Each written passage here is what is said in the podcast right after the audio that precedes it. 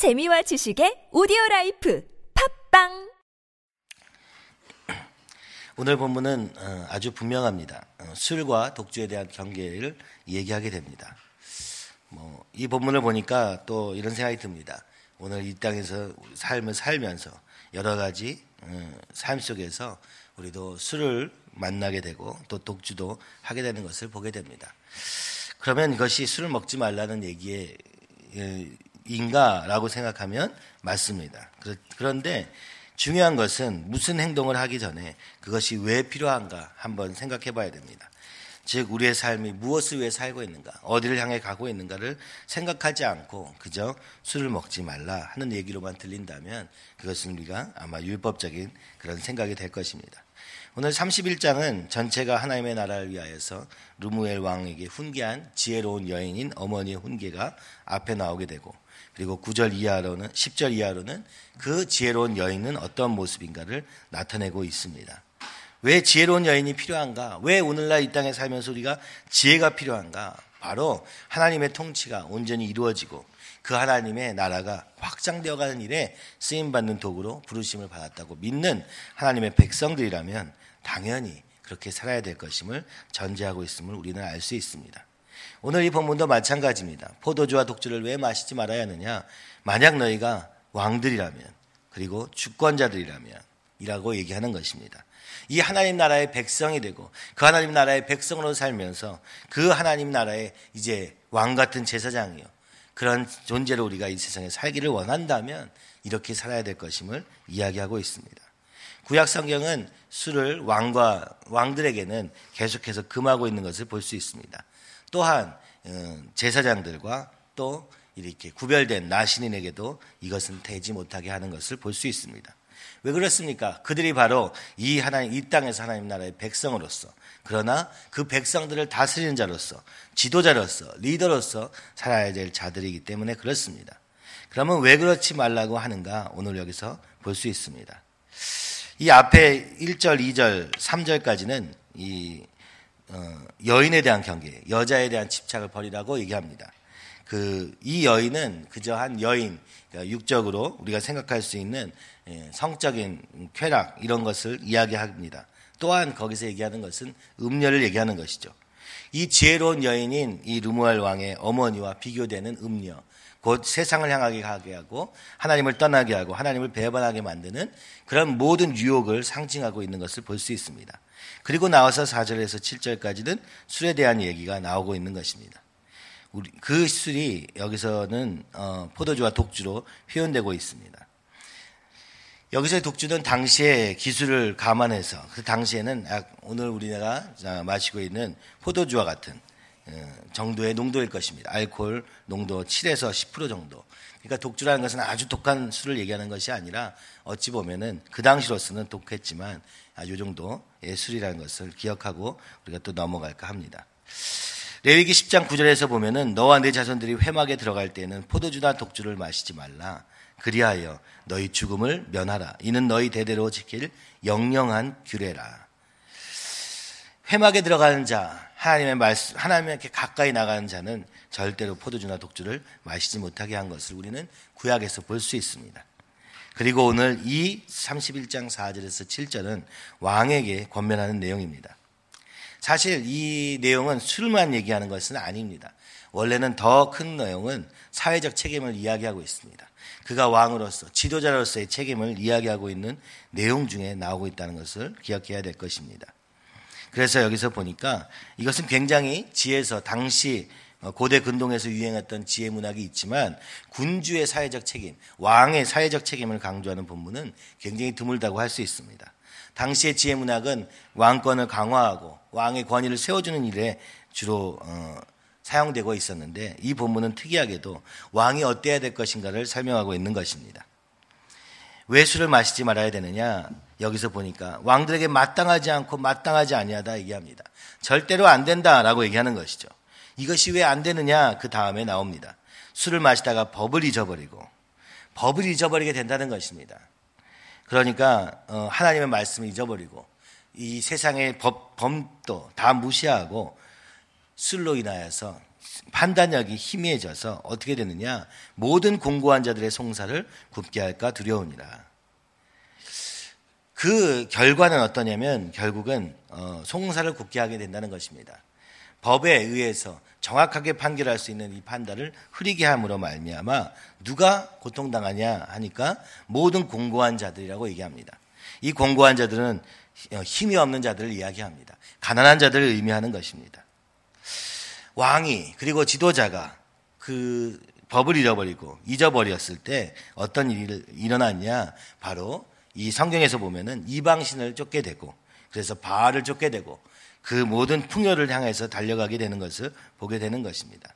하나님의 말씀의 기준보다 당장의 유익을 따라서 살다 보니까 내 눈앞에 보이는 현실 속에서 내게 가까운 사람들을 위해 살다 보니 어떻게 됩니까?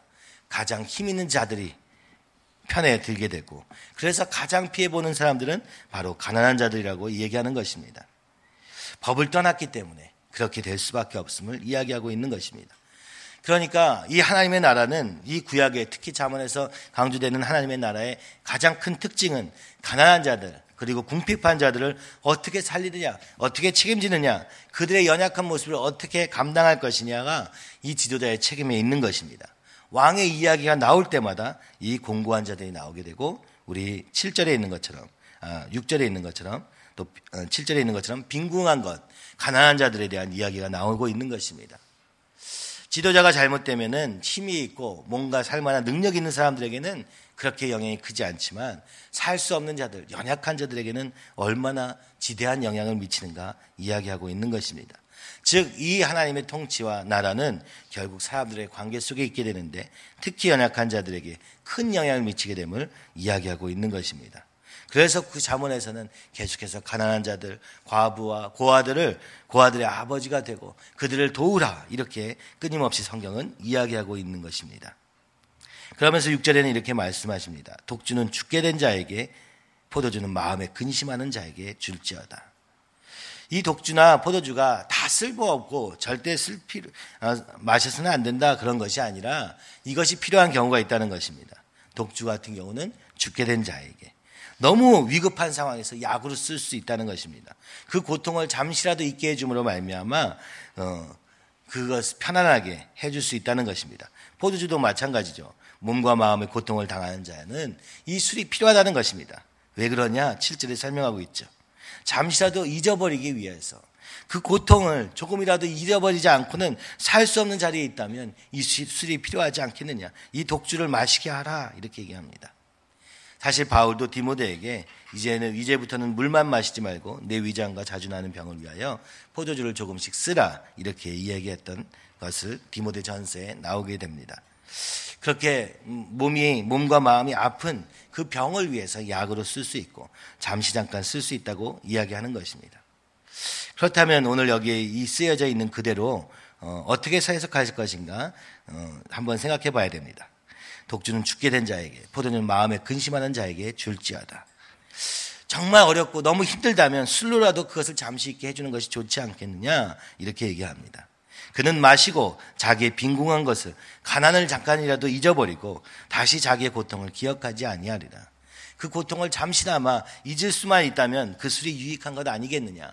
그래서 이 오늘 본문을 그대로 해석하면 어, 그러니까 어려운 자들, 가난한 자들, 그들에게는 좀 술을 줘라, 이렇게 얘기하는 것처럼 들립니다. 그렇게 이해할 수도 있습니다. 오늘날에도 술을 마시는 가장 큰 이유를 많은 사람들은 잊기 위해서라고 얘기합니다. 너무 괴로운 하루를, 너무 괴로운 문제를, 너무 괴로운 상황을, 누구 때문에 너무너무 화가 나고 상황 때문에 너무너무 어, 분노가 나는 것을 잠시라도 잊기 위하여 술을 마시는 것이 어쩌면 그것을 먼저 마시게 되는 이유가 될 것입니다.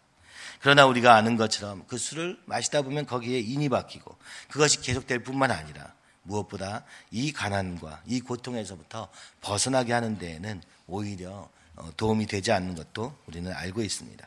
그러므로 아마 이 6절에서 7절의 내용은 정말 금박한 경우에 그렇게 사는 자들에게 뭐라고 하기보다 먼저 이 왕들에게 정신을 차리라고 이야기하는 것입니다. 네가 다스리는 자라면 왕이라면 하나님의 백성이라면 무엇을 위해서 할 것이냐 오늘 돌아보라고 얘기하고 있습니다. 이 말씀을 보면서 한번 우리 자신을 돌아볼 수 있습니다. 만약 우리가 하나님의 나라를 소원하는 자들이라면 하나님의 나라가 확장되어지기를 소원하며 하나님의 백성으로서 오늘 하나님의 자녀라고 부르는 자들이라면 어떤 자리에 있어야 되는가? 오늘 본문을 통해서 보면 첫 번째는 바로 왕의 자리에 있다는 것입니다. 다스리는 자리에 있다는 것입니다. 오늘 우리가 어느 자리에 있던 어떤 자리에 있던 상관없이 영향을 미치는 자리에 있음을 이야기하고 있습니다. 특히나 리더가 되면 될수록 더욱 큰 영향을 미치게 되고 또 우리를 따르는 사람들이 옆에 있다면 그 큰 영향을 얘기하고 있는 것입니다. 그러므로 내가 무엇을 어떻게 해야 될 것인가 하나님 앞에서 그 기준을 벗어나는 삶을 산다면 그것은 다른 사람에게 큰 영향력을 미치되 나쁜 영향력을 미칠 수밖에 없고 특히 연약한 자들에게 그 영향력이 훨씬 크다는 것을 이야기하고 있습니다. 이것은 술만 아니라 모든 것이 마찬가지인 것 같습니다. 오늘 하나님의 나라를 위해서 산다고 살면서 만약 우리가 다른 걸 다 무시하고 나밖에 모르고 내 유익과 내 쾌락과 내 가질 것과 내 유익만을 바라서 간다면 그것은 아주 모순된 삶일 뿐만 아니라 바로 어, 다른 사람을 망하게 하는 길이요. 같이 망하게 되는 길이라고 이야기하고 있는 것입니다. 우리가 사업을 하면서도 하나님의 나라를 위해서 살고 싶다. 직장을 다니면서도 하나님의 영광을 위해서 살고 싶다. 그렇다면 우리가 가장 먼저 해야 될 것은 그죠? 하나님 앞에서 이 하나님의 법 가운데서 이 말씀의 순종함으로 가는 삶을 시작해야 되며 내 유익과 정욕과 쾌락과 이 술로 대변되는 그 여러 가지 것들에서부터 그래서 본능적 쾌락과 마비 상태로부터 벗어나서 깨어서 오늘 내가 무엇을 하나님 앞에서 해야 될 것인가를 기억하지 않는다면 이것은 오늘 이 본문이 이야기하는 대상에 해당되는 이야기일 것입니다. 술에 취해서. 이 선지자에 보면 이런 모습이 많이 나오게 됩니다. 왕과 지도자들이 술에 취해서 어, 비틀거리고 좌우로 어, 갈지자를 그리면서 걸어가는 그림을 성경 본문은 나타내기도 하는 것을 볼 수 있습니다. 그와 같이 쾌락과 자기 유익에 빠져 있는 상태를 술 취한 상태라고 말할 수 있으며 바로 이것은 이방신에 취한 상태요 세상에 취한 상태라고 이야기하고 있습니다. 르무엘 왕에게 어, 그 어머니는 어, 음녀 그곧 이방신을 하게 하는 그 음녀의 경계와 더불어서 이 술에 대한 경계를 하면서 이 술이 어떻게 우리의 이성을 마비시키고 판단력을 흐리게 하는지 이렇게 설명할 뿐만 아니라 술과 같이 우리의 쾌락과 그 모든 어, 세상 것들이 우리를 어떻게 마비시키고 어떻게 자기밖에 뭘 보지 못하게 하며 하나님의 나라의 왕으로 세우심을 받았다. 왕 같은 제사장이라라고 주장하면서도 정작 하나님의 다스림을 받지 않는 자리에 있는가를 다시 한번 보여주고 있는 것 같습니다. 이 본문은 이렇게 얘기하시는 것입니다. 하나님의 나라는 공의와 긍휼의 나라이다. 공의와 긍휼은 곧 하나님의 말씀을 통하여서 그리고 그 실천을 통하여서만 이루어진다. 이렇게 얘기하는 것입니다. 그리고 우리에게 이렇게 말씀하는 것입니다. 르무엘 왕인 너희여 너희가 어느 자리에 있든지 너희는 영향력을 미치고 있으며 이 관계 속에서 하나님의 나라에 지대한 영향을 미치고 있다. 그러므로 그 백성들을 내 주변에 있는 사람들을 좀 돌아보아라. 어려운 사람일수록 가난한 사람일수록 돌아보아라. 보살피고 그들을 향하여서 이 하나님의 말씀의 기준으로 굽게 하지 말라. 너의 것으로, 나의 것으로 굽게 하지 말라. 이렇게 얘기하고 있는 것입니다. 바로 지혜로운 여인과 반대되는 음녀와 술의 문제를 통하여서 어떻게 우리가 하나님의 나라를 어, 소원하면서도 방해할 수밖에 없는가를 다시 한번 경고하시면서 거기서부터 경계하시면서 거기에 벗어날 것을 이야기하고 있는 것입니다. 오늘 우리도 어찌 보면 각자 어려운 상황이 있을 것입니다. 빈궁한 상황이기도 하고 고통스러운 상황에 있기도 할 것입니다. 그렇다면 오늘 우리는 술을 마심으로 그것을 잊어버림으로 알미암아 해결할 것인가?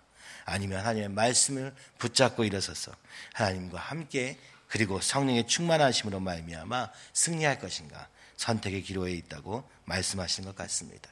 에베소서 5장 18절에 이렇게 말씀하십니다. 술 취하지 말라. 이는 방탕한 것이니 오직 성령으로 충만함을 받으라. 구약의 르무알 왕의 시대에는 하나님의 말씀을 붙잡고 율법을 지키는 것 외에는 다른 길이 없었습니다. 그들에게 그래서 끊임없이 다가오는 이 술과 이 여인의 유혹과 세상의 쾌락과 그 모든 유혹들로 말미암아 쓰러질 수밖에 없었습니다. 신약에 사는 우리에게는 주님께서 성령님을 보내주셔서 성령의 충만함을 받게 하시며 그 구하는 자마다 구하는 자마다 주실 것이라고 약속하신 그 성령님의 충만하심을 통하여서 승리할 길을 주셨음을 오늘 우리는 성경을 통해 알고 있는 것입니다.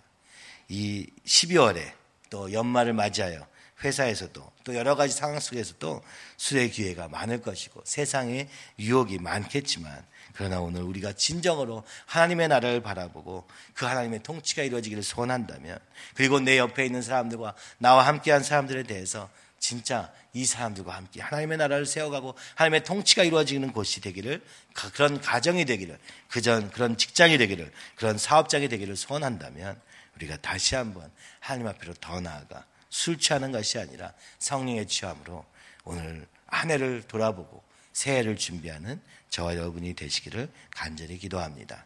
이 시간에 우리 함께 기도하실 때 주님 우리에게 하나님 나라의 소원을 다시 회복케 하여 주시옵시고 그 소원으로 말미암아 아버지 다른 것으로는 채울 수 없는 술로도 어떤 것으로도 인짐으로 채울 수 없는 그것을 주여 아버지 하나님 말씀 앞에 깨어서 어, 있으며 성령 충만함으로 말미암아 그 말씀을 향해 달려감으로 말미암아 내가 있는 그곳마다 아버지 하나님이 함께 하시는 하나님의 나라가 되기를 이루는 그런 12월이 될 수 있도록 축복하여 주시옵소서.